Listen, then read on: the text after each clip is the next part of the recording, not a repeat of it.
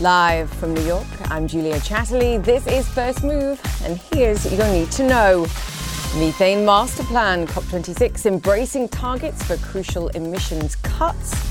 Messaging Musk, the World Food Programme says the Tesla boss could help save 42 million lives. And wintry warning Beijing urges people to stockpile food and prepare for emergencies. It's Tuesday. Let's make a move.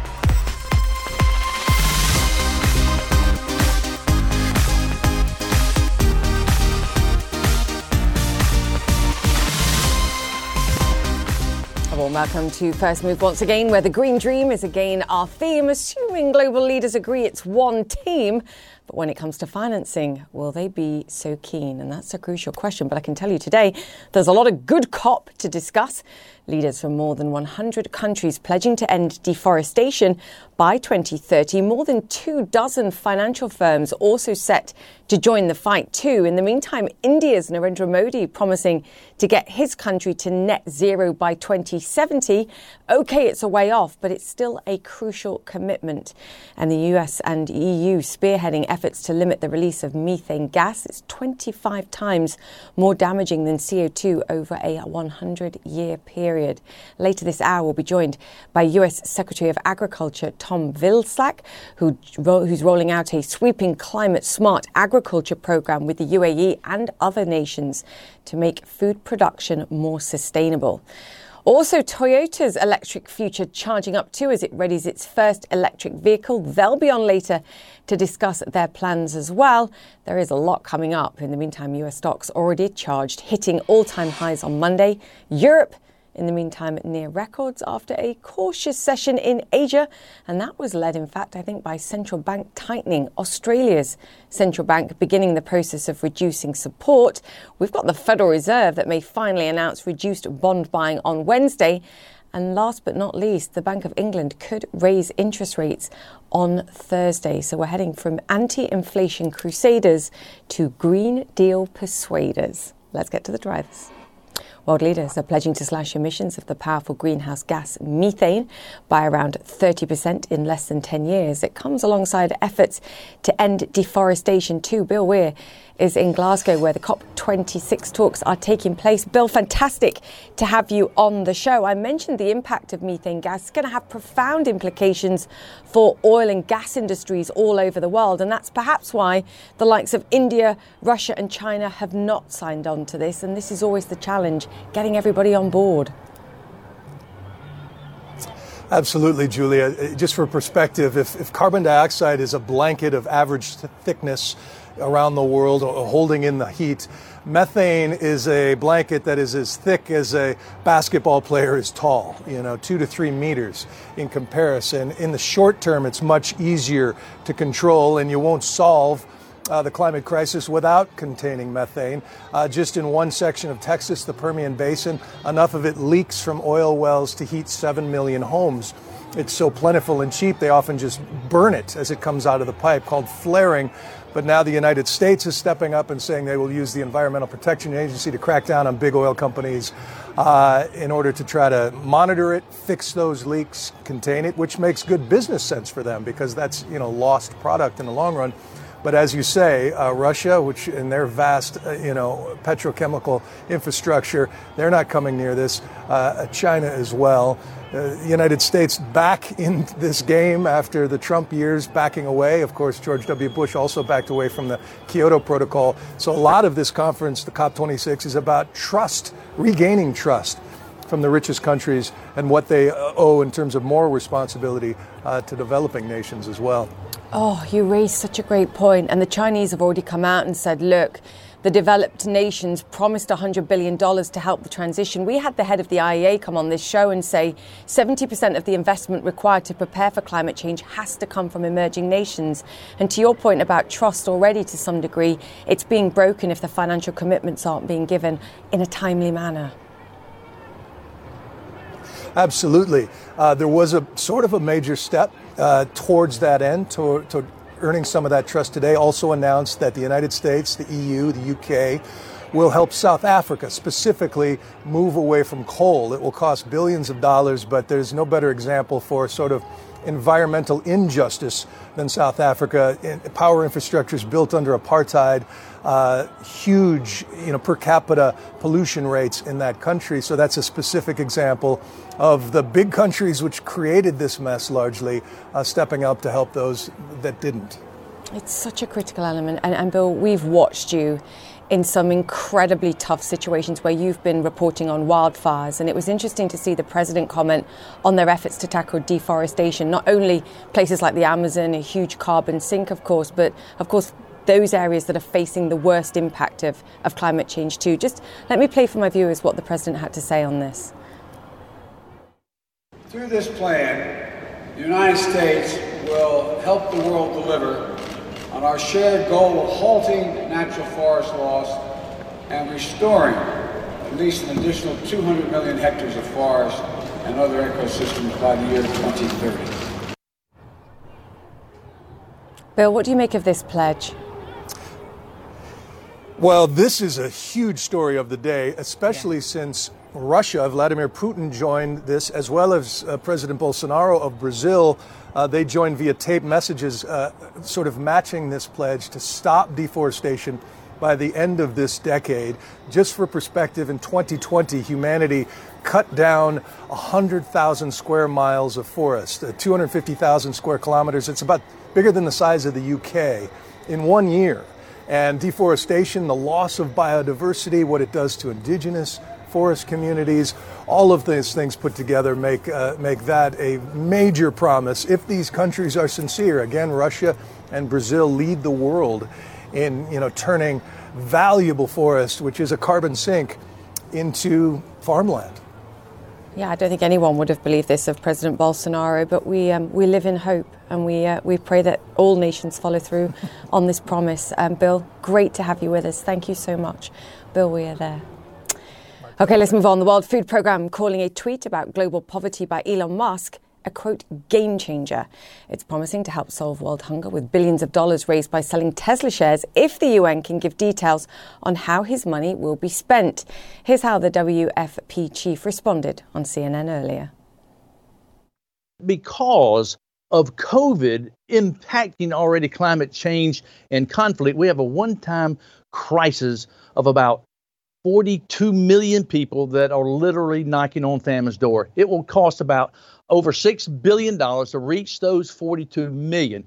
And we can do that. And I will show him, we will put it out in front of him. We have all the cost accounting, public transparency, any and everything that he would ask. We will be glad to answer. And I look forward to having this discussion with him because lives are at stake. Christine Romans joins us live now. Christine, good on David is all I can say. I love what he had to say there. Do you think Elon Musk expected that response? You know, it's so fascinating. And there's so much more of what David said, too. He talked about how a dollar or two dollars a week he spends on a poor child in Guatemala keeps that child's family from trying to move across borders where you're spending $2,700 a week in shelters at the border uh, to the United States to try to, um, to try to house them, feed them, and clothe them. So he's making this idea that it's an investment to keep stability and to prevent mass migration that can be so destabilizing. You know, Elon Musk he tweeted this sort of this this Chinese poem. Everyone's trying to figure out what exactly that means. Is, is, it, about this? Is it about something else? So I don't know if Musk and Beasley are talking to each other about this issue. But as you said yesterday, we are having a really solid conversation about alleviating world hunger here, uh, and, and Musk's name is, is is right there in the middle of it.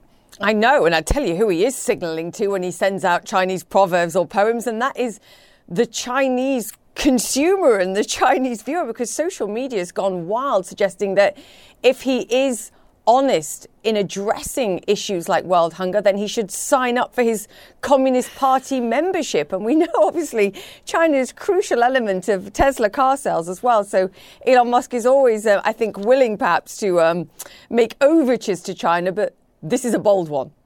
Yeah, I mean, joining the Communist Party because look, you made a lot of money. It's your job to redistribute that money to people who have, have no money at all. I mean, that would be sort of central to the Communist Party theme, wouldn't it? Um, Redistribution. No, redistribution. No word from uh, Elon Musk about whether he plans on doing that. But a lot of people are talking about the proverb that he that he posted. Everybody trying to find some sort of meaning behind it. Um, it's classic vintage Musk, isn't it? It's vintage Musk. You are absolutely right. But uh, I'm sure there weren't people around him that were expecting David to come back and say, "We will provide." As, as Elon said, "I want it open source. I want the plan out there, and I'll look to sell. Uh, I'll look to sell Tesla shares in order to uh, to finance it." Um, again, I say it, I love that we're having the conversation, particularly in weeks when we've seen them launch rockets into space and people have said, hey, you're a brilliant mind. Can you please tackle some of the issues that we have here back on Earth? And um, yeah. this is and certainly reminder, one where we could use his genius. And a reminder from David Beasley that a dollar invested in a poor family where they live and investments where people live can prevent some of the big destabilizing mass migration problems that cost so much more money down the road. Yeah the return on investment here priceless. Christine Romans, thank you so much for that. Stock up before winter comes. That's the message from the Chinese government as food prices soar. Social media in China then rife with speculation about what led to that request. Selena Wang joins us with all the details. Selena, we have seen particularly vegetable prices soar, in certain cases becoming more expensive than meat. But it was the social media response and I think the alarm, whether it was COVID or Taiwan even mentioned here, that, that caught my attention. Talk us through what we saw. Julie, yeah, this directive really sent shockwaves throughout the public, especially on social media. The government essentially telling people to stock up. This comes as you've got bad weather, COVID 19 restrictions, and energy shortages all threatening the food supply chain. The Ministry of Commerce urging local authorities to make sure that people have enough vegetables, oils, meats, and to also keep food prices stable. This is critical because it's been a huge concern as we've seen those vegetable prices soar across China as unusually heavy heavy rainfall has been damaging these crops. And so on social media, people were speculating why issue this directive now? Some were saying that is this a sign that we're not going to be able to afford our vegetables come wintertime? Others even said, is this because of heightened tensions with Taiwan? Is this because of an imminent attack on Taiwan? But state media was very quickly to dismiss those ideas. In fact, the public outrage and concern was so forceful that it forced state media to try and calm the public, saying that don't let your imagination run wild. This is essentially to make sure that people have enough stockpiles in case they are caught in a COVID 19 lockdown. This, Julia, has become more common as China is dealing with yet another surge in COVID 19 cases. They've reported more than 300 COVID 19 cases in the past two weeks, which by international standards sounds very low. But in China, they are still pursuing this zero tolerance COVID 19 policy, where even one COVID 19 case sends massive resources huge efforts to try and stamp down and eradicate every single case. Just over the past weekend, we saw one case send Shanghai Disneyland into a snap lockdown. We've seen COVID 19, the continued efforts here upend people's daily lives, but with the Beijing Winter Olympics just three months away and an important government meeting coming up, these extreme measures are not likely to let up. But, Julia, also important to mention that during the pandemic, China's government has put an increased focus on food security in general. They've been encouraging people not to waste their food. They even passed a law earlier this year that penalizes people if they have excessive leftovers at restaurants, allowing restaurants to fine them extra money. It also penalizes people who post videos or make or share videos about binge eating, a fine of as much as $15,000, Julia. Wow. I, I hadn't read about that at all. We're going to be talking about food security later on in the show. I've just been scribbling lots of notes. Um, food wastage for me all around the world is such a critical issue. Um, I love the way actually that China's addressing this. Um, it's expensive, but I think worthwhile. Selena Wang, thank you. Yeah, Loads no food binging videos from uh, from yes. people anytime soon. Yeah. Selena Wang, great job. Thank you so much for that. Fascinating. Carry on the conversation for the rest of the show and I'll get shouted at. Thank you. All right, let me bring you up to speed now with some of the other stories making headlines around the world. At least 10 people have died after an apartment building that was under construction collapsed Monday in Lagos, Nigeria. The building was more than 20 stories high. Rescue workers are searching through the rubble for survivors. Witnesses say it took the emergency services hours even to get to the scene. More than 66,000 people who were at Shanghai Disneyland this weekend have been screened for COVID 19 and have all tested negative. They were forced to take the tests after a single case was detected in a woman who went to the park on Saturday. Shanghai Disneyland was closed for several days and is now expected to reopen on Wednesday. Still to come on First Move, tentative Toyota, the world's biggest car maker, unveils its first all electric car, but hedges its bets in the rates to zero and greener vegetables. Food production is a major source of emissions. I speak to the US Secretary of Agriculture about a new initiative to clean up. That's all coming up. Stay with us.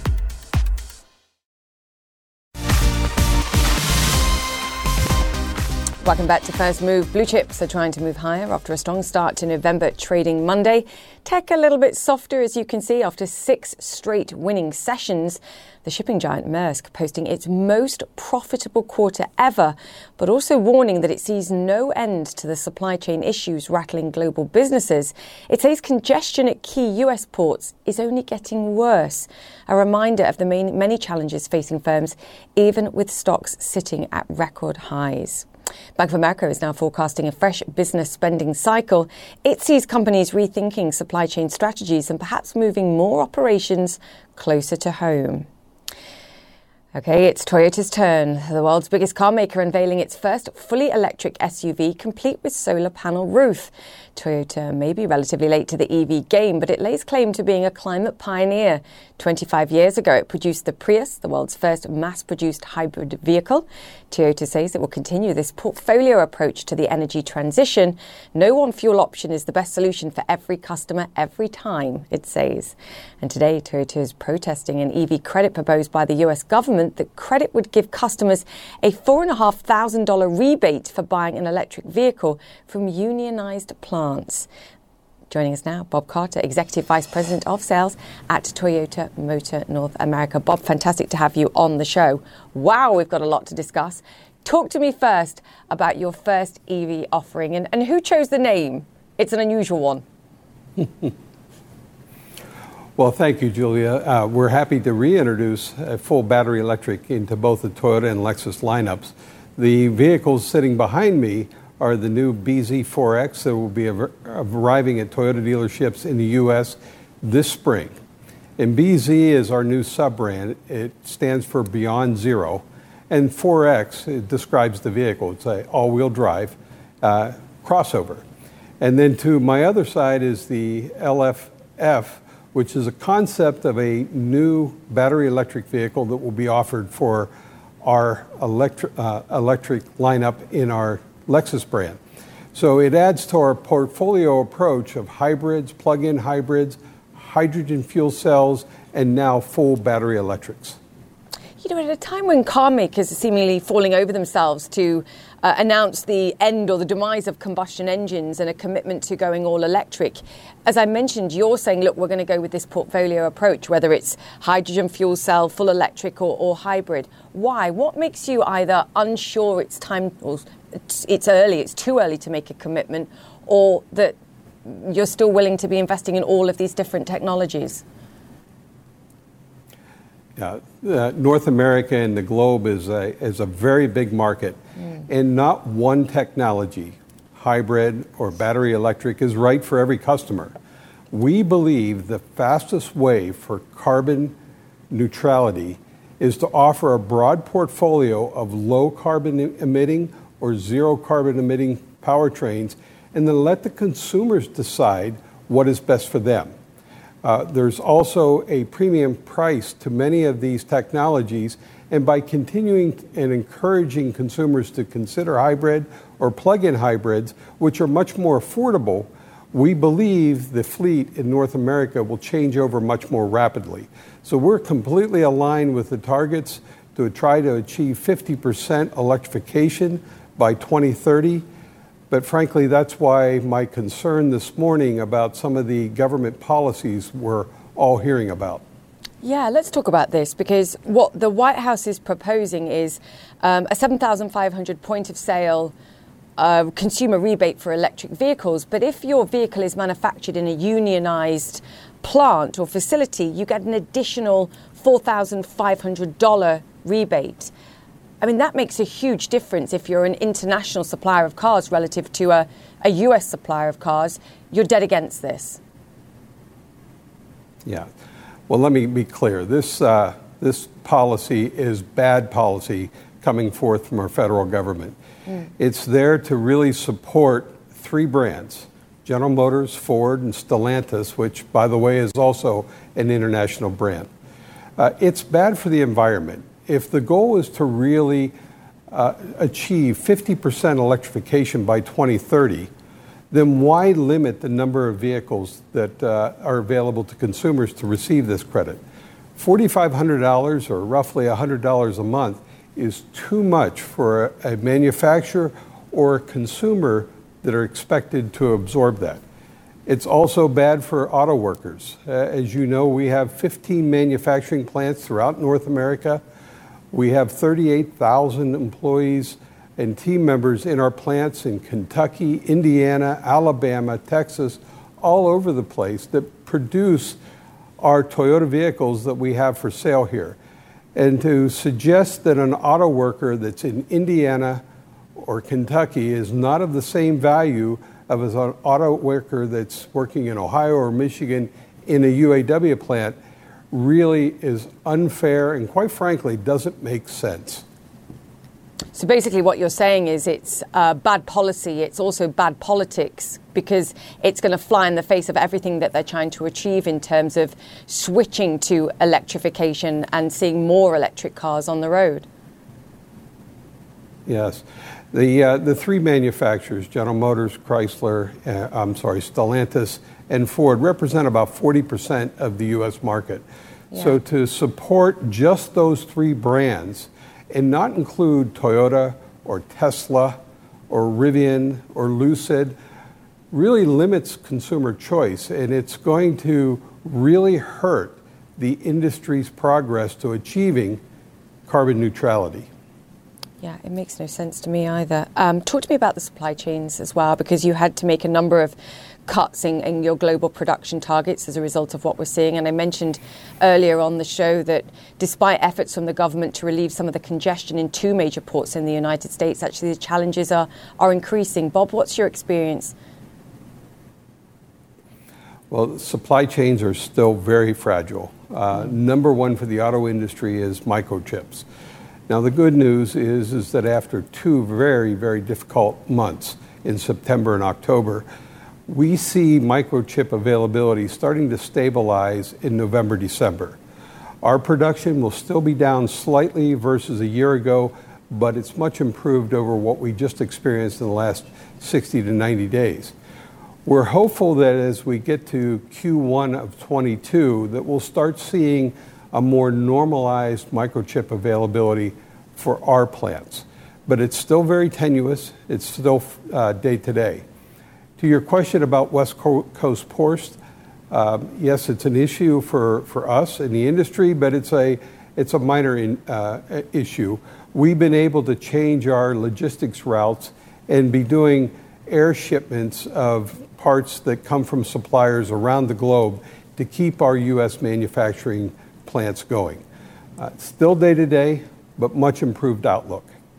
Yeah, the critical path analysis involved in being a, a manufacturer or supplier of any goods at the moment is, um, I think, enormous. Yeah. Bob, thank you so much for your time this morning. Uh, great to chat to you.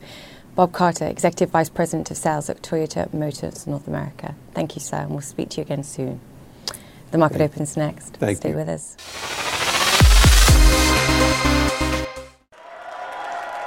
Big smiles and enthusiastic cheers there at the New York Stock Exchange. Welcome back to First Move. And despite the enthusiasm there, a slightly timid Tuesday on Wall Street, the down the S&P trying to inch further into record territory, and we are seeing a little bit of weakness in some of the tech stocks as well. Pfizer, though, an early session gainer after the COVID vaccine maker upped its full year guidance.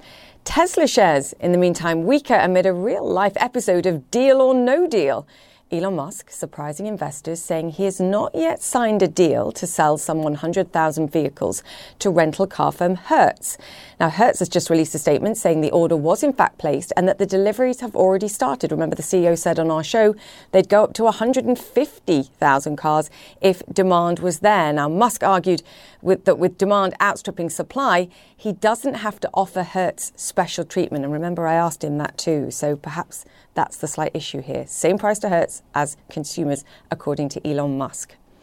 Now, investors following the deal making drama in DC too. Senator Joe Manchin says he cannot yet support the massive spending bill before Congress that includes billions in clean energy incentives for businesses.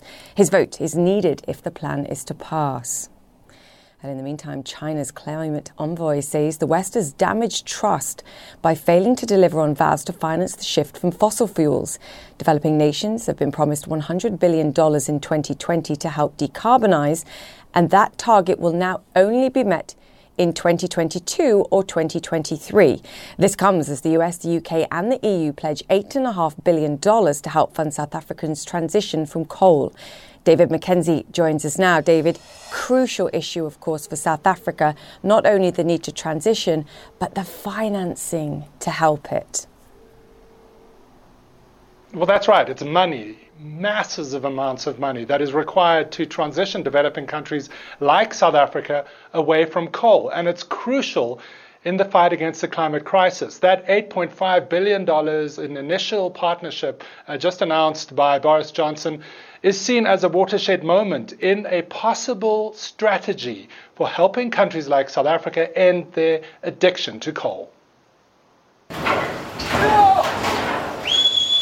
treacherous steps into the blackness with illegal miners. So we're going deep into this mine. It's a disused mine.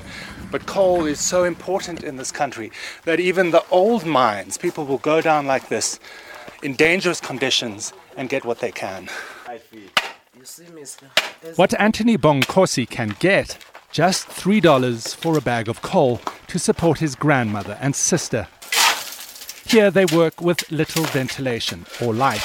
If they get trapped, no one will come to help. We have lost a lot of them. Others with the collapse of the mine, others with the gases that it came underground. So it's dangerous work? Yes, yes. When you inhale that gas, you won't even walk even 50 steps or 10 steps, you just collapse. You become weak. So why do you still do it? I don't have a choice because I have to save my hunger. And not only me, those who follow me. I may die alone here, but what about those who, who, who are depending on me? South Africa is a country dependent on coal, with hundreds of thousands of jobs linked to these mines. And its monopoly power utility and shaky economy almost entirely anchored on coal fired plants. Eskom is one of Africa's biggest polluters, but it's all relative. South Africa has contributed very little historically to emissions that have caused climate change. Why move away from coal at all? You know, there's this uh, saying that the Stone Age didn't end because of a lack of stones. And I'm convinced that given current technological trends, the coal age won't end because of a lack of coal. To avoid a climate catastrophe, climate scientists say the renewable age needs to be pushed by the entire world, even by countries like South Africa. That contributes around just 1% of annual emissions globally. Eskom has made a decision not anymore. To commit to the transition, Eskom says it will shut down aging coal plants like Komati. What will it mean when the last monitor goes off for you? Man, it's, it's sad um, and also an opportunity. So I will be ready when that happens. But the move to renewables takes time and costs money. 50 to 60 billion dollars in South Africa alone, says Eskom. So this will become um, useless. So rich countries will need to finance the transition as part of their climate commitments despite Eskom's mountains of debt and history of corruption allegations. I think it's not only realistic, it's an imperative. If you look at the position that South Africa unfortunately occupies, given our size uh, for South Africa to be the 12th largest carbon emitter in the world, we, I think, are a poster child of what needs to be done in order to transition away from coal to more sustainable forms of electricity generation. They are saying that maybe South Africa needs to stop using coal. Yes. Because of climate change. Yes. What do you think about that? Sure. Sure. What can I say about that? It's make me scared just because of we have a lot of people who, who, who depend on the coal. So we can't live without it. So, uh, almost a half million jobs alone in that province depend on coal, according to industry insiders. And the transition, which has been painful in other countries, will have to be managed very carefully, politically and economically. Uh, just a short time ago, in announcing this deal, President Joe Biden said trillions will be needed to help transition developing countries away from fossil fuels. Uh, but it's clear with the climate crisis only getting worse that the details need to be figured out very soon. Julia? Yes, immediately, if we possibly can. David McKenzie, thank you so much for that. Now, on the day, the World Food Programme says it'll cost over $6 billion to reach 42 million people in food poverty. The United States and the UAE are leading a drive to invest in climate smart agriculture and food systems. I apologise. President Biden is actually speaking at the COP26 as we speak, and I'm going to hand very, you over to him now to listen in. I want to thank Ursula. Thank you so much to everyone here today, you know, uh, for signing this game changing commitment. One of the most important things we can do, and I keep referring, as many of you do, to this decisive decade. We've got to figure what we're going to do. It's not just between now and 2050. What we're going to do between now and 2030 is going to impact significantly on what we'll, whether we'll be able to meet our longer term commitment. And one of the most important things we can do in this decisive decade is to keep 1.5 degrees in reach, is reduce our methane emissions as quickly as possible. As has already been stated, it's one of the most potent greenhouse gases there is. It amounts to about half half the warming we're experiencing today, just the methane exposure. So together, we're committing to collectively reduce our methane by 30% by 2030, and I think we could probably go beyond that. We just announced this package at the General Assembly uh, and back in September. At the time, was mentioned, nine countries had signed on. Today, it's over 80, it's approaching 100 countries that are signing on. That's nearly half the global methane, methane emissions, or 70% of the global GDP. And it's not, uh, it's going to make a huge difference. And not just when it comes to fighting climate change, as Ursula pointed out, the physical health of individuals, and a whole range of other things. It's going to improve health, reduce asthma, respiratory related emergencies. It's going to improve the food supply as well by cutting crop losses and related ground level pollution. And it's going to boost our economies, saving companies money, reducing methane leaks, capturing methane to turn it into new revenue streams, as well as creating good paying union jobs for our workers. And we're taking we're talking about jobs to manufacture new technologies for methane detection jobs for union pipe fitters and welders to go out and cap abandoned oil wells and plug leaking pipelines, which there's thousands of miles of those. And it has been a foundation, a foundational commitment of my, my administration from the beginning. It's something that we can I campaigned on, and today I'm announcing the next steps to reduce U.S. methane emissions. We're proposing two new rules one through our Environmental Protection Agency that's going to reduce methane losses from new and existing oil and gas pipelines, and one through the Department of Transportation to reduce wasteful and potential dangerous leaks from natural gas pipelines. They have authority over that area. We're also launching a new initiative to work uh, with our farmers and our ranchers to introduce climate smart agricultural practices and reduce methane on farms, which is a significant source as well. And this is all part of our new methane strategy, which focuses on reducing the largest source of methane emissions while putting thousands, thousands of skilled workers on the job all across the United States, and I expect in your countries as well. So let me close again by uh, reiterating this isn't just something we have to do to protect the environment and our future. It's an enormous opportunity enormous opportunity for all of us, all of our nations, to create jobs and make meeting climate goals a core part of our global economic recovery as well. The United States is eager to work with each of you to make sure we meet this goal and encourage more countries, more countries to join us in committing to reducing methane globally because there are more that can join and should. So I want to thank you again. Much more to say, but much of it's already been said. But thank you for your partnership. Thank you for your ambition. And now I'm going to turn it back to Secretary Kerry. I believe he's still here. There he is. And I thank you all so very much.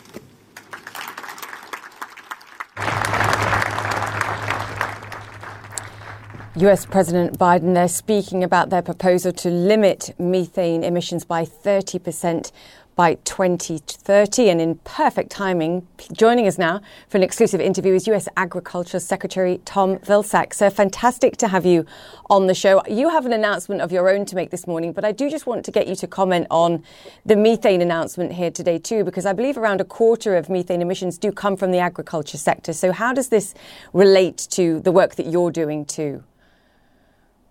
Well, there's a tremendous opportunity to convert mm. methane into renewable energy and fuel. Uh, we at USDA are going to create uh, an opportunity for large scale demonstration projects, uh, the financing of anaerobic digesters to basically uh, deal with this issue.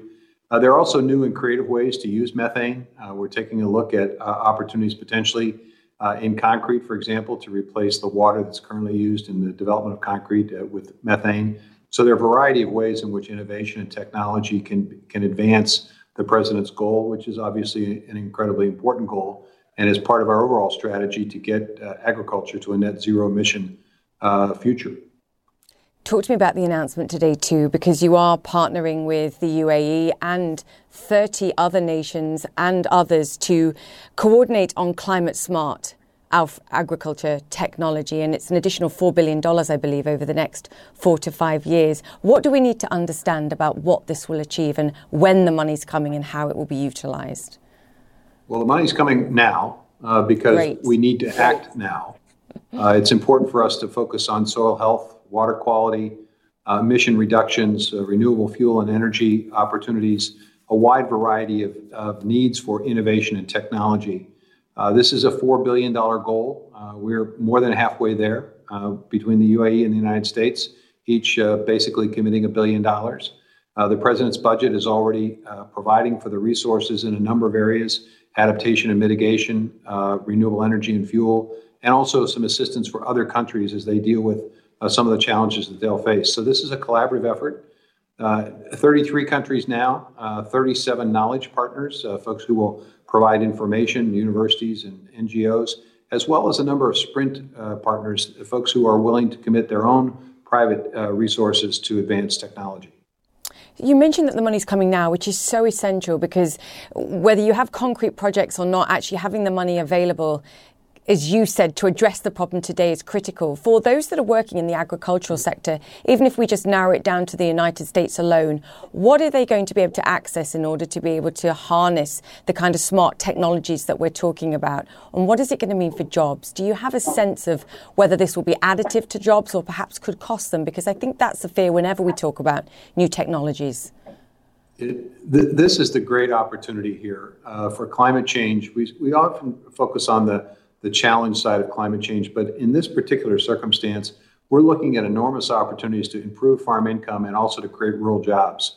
The conversion of methane into, into fuels and energy and other uh, materials, the ability to uh, essentially develop uh, ways in which we can reclaim the manure from livestock operations and turn it into uh, a multitude of fabrics and fibers and materials and food. This is a, a tremendous opportunity to create jobs in rural communities. Uh, we're talking about potentially tens of thousands of jobs that can be created through this new effort. Uh, and that's why it's important for the United States to, to provide a leadership role, which President Biden is providing. And it's also important that we actually put resources behind this. Uh, President's Build Back Better program is focused on an historic investment in a wide variety of research initiatives as well as conservation practices uh, as well as renewable energy production, all of which support uh, the methane uh, reduction goal, as well as uh, the president's goal of reducing our emissions uh, economy wide by 50 to 52 percent by the year 2030. There's clearly a lot of discussion going on at COP26 about the framework, at least, that President Biden has attended talking about. And within that, of course, $555 billion for climate related spending. But uh, here in the United States, the discussions look challenged, particularly within your own party.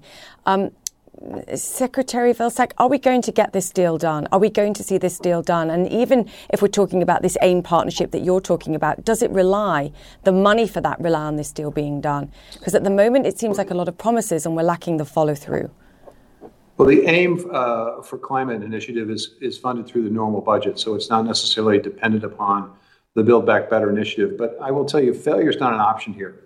Uh, our Congress eventually will get the work done and eventually will uh, uh, see the, the power of President Biden's vision and the need for us to transform the economy. This was certainly a benefit to rural uh, parts of the country. Uh, so I think it's going to get done. And in the meantime, we're going to use the tools that we currently have uh, at the Department of Agriculture to advance the president's agenda. We're doing this in terms of creating large scale demonstration projects, which are not dependent on the resources under the Build Back Better. So there's going to be progress, there's going to be movement uh, even as we speak. And, and, certainly, what will happen with the Build Back Better effort, the framework that the president's talked about, is it will significantly increase the investment and it will really jumpstart uh, the advancements we can make in reducing emissions and creating opportunity. You know, we've been talking on the show already about food insecurity, whether it's around the world or even in the United States. And I read recently that as many as one in six people in the United States are, are food insecure. And then I also read from ReFed, a national nonprofit working to reduce food waste, that the equivalent of 54 million tons of food get thrown away every year in the United States. It's worth 90 billion meals of food. Outside of the efforts of, of climate change and the investment required to introduce smarter technologies in agriculture, could we do something more innovative to tackle food waste in this country because when I look at numbers like that, I see that we could address the problem for ourselves and actually fix it. And not only could we, we are in fact doing this. We have a coalition of uh, government and private sector uh, focused on a goal of reducing food waste by 50% by the year 2030. We have uh, several thousand food companies that are working with us to try to figure out ways in which uh, we can reduce food loss uh, at the home uh, in restaurants, uh, in institutions uh, where food is served, in schools. there's a major initiative and effort in the United States. We also have a food loss and waste issue globally. and in some developing countries, it's about the inability to store or properly refrigerate food, which can be addressed with investments. And in developed developed countries, it's about frank, frankly, we just simply waste food that doesn't have to be wasted. So there's a, a tremendous initiative uh, ongoing because this is this is the low hanging fruit, if you will. Uh, if we can get 30% of the food that's grown and raised actually consumed, uh, that's obviously going to uh, impact and affect the climate emission uh, situation for ag as well. We're also dealing with huge supply chain bottlenecks, and that's impacting the supply and the price of commodities, food commodities in particular for ordinary consumers in the United States and, of course, beyond as well. Um, what can you tell us about the need for US consumers, because that's your remit, to perhaps prepare ahead of the Thanksgiving holidays in order to ensure that they have the food required? Is there a risk of shortages, and are there going to be enough turkeys for Thanksgiving? Critical question. Well, well I, I, first of all, I think everyone's going to celebrate the fact that they're able to celebrate Thanksgiving that's together as a family. uh, reducing the COVID situation, but but more importantly, the president is focused on uh, trying to address the shortages by encouraging the ports to basically operate 24 7. That's obviously going to have an impact. Working to uh, expand uh, opportunities for truckers to, to work a little bit longer so that we uh, address the trucker shortage. Uh, there may be uh, situations throughout the country where a particular grocery store may not have as many turkeys as necessary, but at the end of the day, there's going to be plenty of food on Thanksgiving on Thanksgiving plates uh, for Americans. And I think we have a lot to be thankful for um, as we move into uh, the new normal. Uh, look, this uh, the shortages are a result of increased demand, which is a, a necessarily a good thing. Um, and obviously, we're going to continue to work and figure out ways in which we can improve the supply chain. We are investing resources at the Department of Agriculture in trying to address the, the weaknesses, the, the uh, systemic weaknesses of our supply chain uh, so that over time, we're going to build, as the president likes to say, we're going to build it back better. Mm-hmm. So, one thing I completely agree with you on, we have a lot to be thankful for, and I'm thankful for your time today too. Thank you so much for joining us on the show. Tom Vilsack there, the US Secretary of Agriculture. Thank you, sir. Okay, coming up next on First Move, crypto crash. Scammers pocket millions from investors in a cryptocurrency based on Yep, Squid Game. That's next.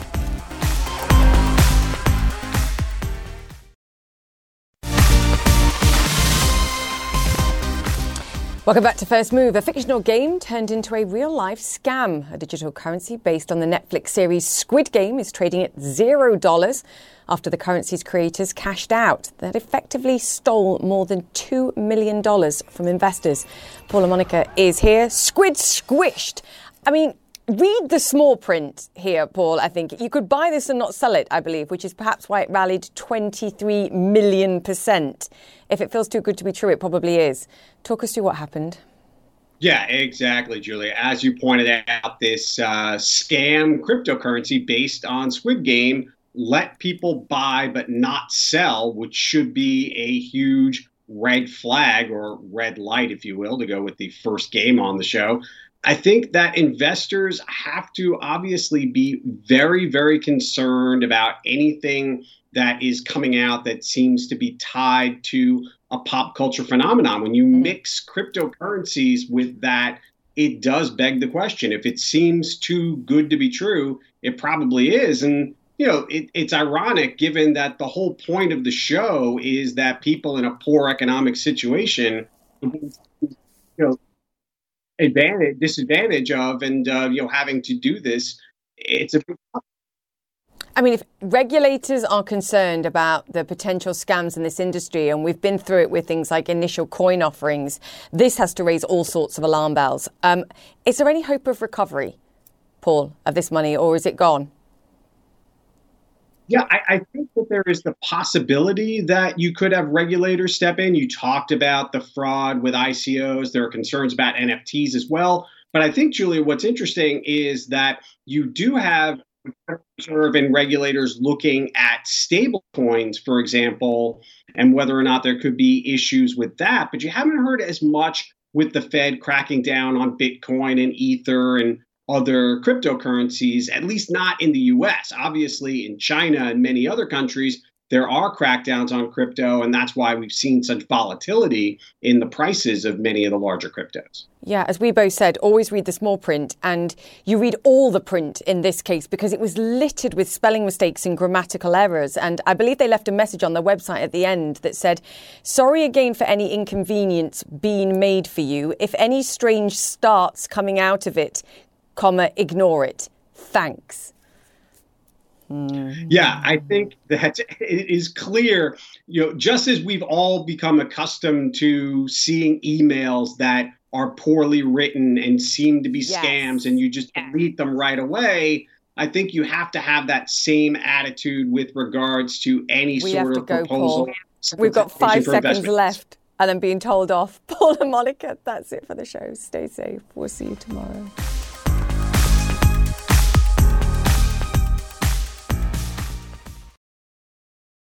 Quality sleep is essential, and that's why the Sleep Number Smart Bed is designed for your ever evolving sleep needs. So you can choose what's right for you whenever you like. Need a bed that's firmer or softer on either side? Helps you sleep at a comfortable temperature, quiets their snores. Sleep Number does that. Sleep better together. JD Power ranks Sleep Number number 1 in customer satisfaction with mattresses purchased in-store. And now, save 50% on Sleep Number limited edition smart beds for a limited time. For JD Power 2023 award information, visit jdpower.com/awards. Only at Sleep Number stores or sleepnumber.com.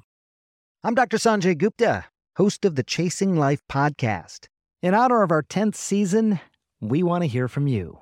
Leave us a message at 470-396-0832 and tell us how you chase life. It could be used on an upcoming episode.